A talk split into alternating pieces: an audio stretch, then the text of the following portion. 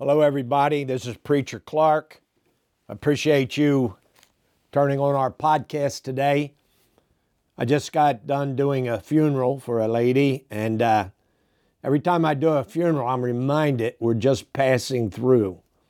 And I hope whoever you are, wherever you are, whenever you're listening to this podcast, I hope that you have trusted the Lord Jesus Christ as your Savior, that you're trusting what He did for you when He died on the cross and paid for your sins, and not what you're doing for Him. Jesus said, "Ye must be born again." So the idea, the purpose of our podcast today is try to encourage people and help people to have confidence in the Word of God. And some people come to our church and they don't understand why we promote the King James Bible and we only use the King James Bible and not these other versions. But in our past podcasts, we've gone over verse after verse after verse that are in the King James Bible, but they're not in other versions. And when I say King James Bible, I'm talking about the Authorized Version, 1611 version. So last podcast, I have to correct something. In Luke chapter number 4, the Bible says in verse 4, Jesus said, "Man shall not live by bread alone, but by every word of God." So He said, you need bread for your body, but you need the Word of God for your soul. And I said that this was left out of the English Standard Version, which it is, but I said it's in the NIV, the New International Version, but that was wrong. It's not in there. I have King James and New International next to each other, and I guess I got confused, and I looked at the King James and thought, oh, it is in there, but it's not. So I want to set that record straight. Also, in John chapter number 5, in our last podcast, or one of our previous podcasts, we were talking about the pool at Bethesda in John chapter number 5. And one of the verses is just omitted. And it just amazes me that people would just take verses out of the Bible, out of the Word of God. So I want to just clear this up, make it a little clearer. In John chapter 5, in the ESV or the NIV, it says in verse 2, "Now there is in Jerusalem by the sheep gate a pool in Aramaic," now the Bible says it's in Hebrew, "called Bethesda, which is 5 roof colonnades, and these lay a multitude of invalids, blind, lame, and paralyzed." And so that's verse 3. Now the next verse here says 5. That's the way it's numbered, from 3 to 5. So they're admitting that there's an omission. They just leave that verse out. So it says, "In these lay a multitude of invalids, blind, lame, paralyzed. One man was there who had been an invalid for 38 years. When Jesus saw him lying there and knew that he was already been there a long time, he said, 'Do you want to be healed?' The sick man answered him, 'Sir, I have no one to put me into the pool when the water is stirred up. While I'm going, another steps down before me.' Jesus said to him, 'Get up, take up your bed and walk.' And at once the man was healed, and he took up his bed and walked." Now, if you don't know that once at a certain time an angel stirs the pool and the first one in gets healed, it doesn't make any sense. Why are all these invalids, why are all these impotent people laying around this pond? You have to know what the Authorized Version says to make any sense of it.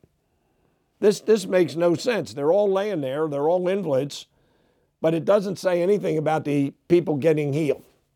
So I hope that makes it a little clearer and not cloudier. So I want to look at just 2 places today where the Word of God is taken out of these English versions. Now, Jesus said, Heaven and earth shall pass away, but my word shall not pass away. And then in Revelation, it says it's a sin to take away from the word of God or add to the word of God. I mentioned these before. I'm just reviewing, but you know, we don't have the Bible and the Quran, or we don't have the Bible and the Book of Mormon, or Mormon. We don't have the Bible and the Pearl of Great Price, or the Bible and Ellen G. White's writings. This is the Word of God, period. This is it. So we have these modern versions, which are very popular, and there's people pushing these versions and trying to influence people to go to these new versions. Why is that? Why do you think that is? Why are people pushing away from the Word of God and embracing these other versions? Well, people are saying the King James Bible, the Authorized Version, is hard to understand and has archaic words in it. And, you know, the Bible's not easy to understand. Salvation's easy to understand because God wanted everybody to be able to understand how to be saved. But here's the point I want to make. I'm not going to go to a so-called Bible or another version that omits verses of the Bible and portions of the Bible and takes away from the Bible. And that's just been obvious that that's what's happening. So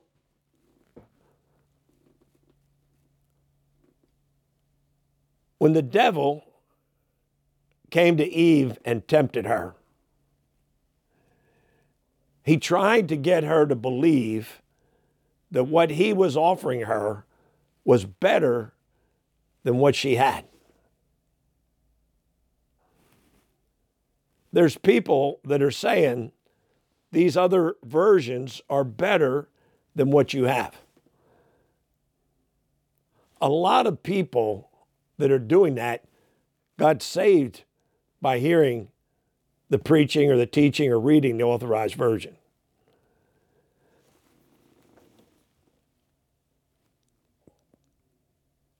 Could you be deceived? Could it possibly be that you have been deceived, that just like Eve listened to Satan, maybe you've listened to wrong people, maybe you've been influenced by the wrong people, maybe those people have been influenced wrongly.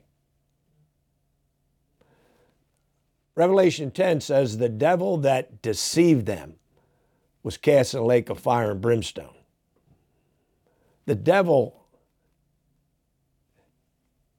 he deceives people. He takes something sinful, tries to make it look good. So think about that. I know it would be a pride thing, but maybe just possibly a lot of folks that are out there pushing for this change, maybe the devil's deceived them. Anyway, I want to give you proof. I want to give you evidence. You just do what you want with the truth. You know, you can talk to a Jehovah false witness and show them the truth, and it doesn't change their mind. So I'm not saying I'm going to change any mind. People are going to believe what they want to believe, but I want folks that are Bible believers to be strengthened and have more confidence in the Word of God than you ever had. So in Luke chapter 4, in the Word of God, let me turn there. I got so many different books going on here. And you know, I'm not trying to be insulting. I'm not trying to have a bad spirit. I'm just trying to give the truth out.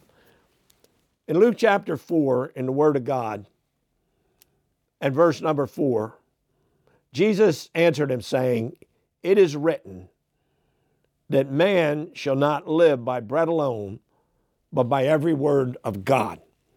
Now, in the ESV, here's what it says. Jesus answered him, "It is written, you shall worship the Lord your God, and him only shall you serve." So the NIV, the ESV, I don't know what other versions, I don't really have any other versions.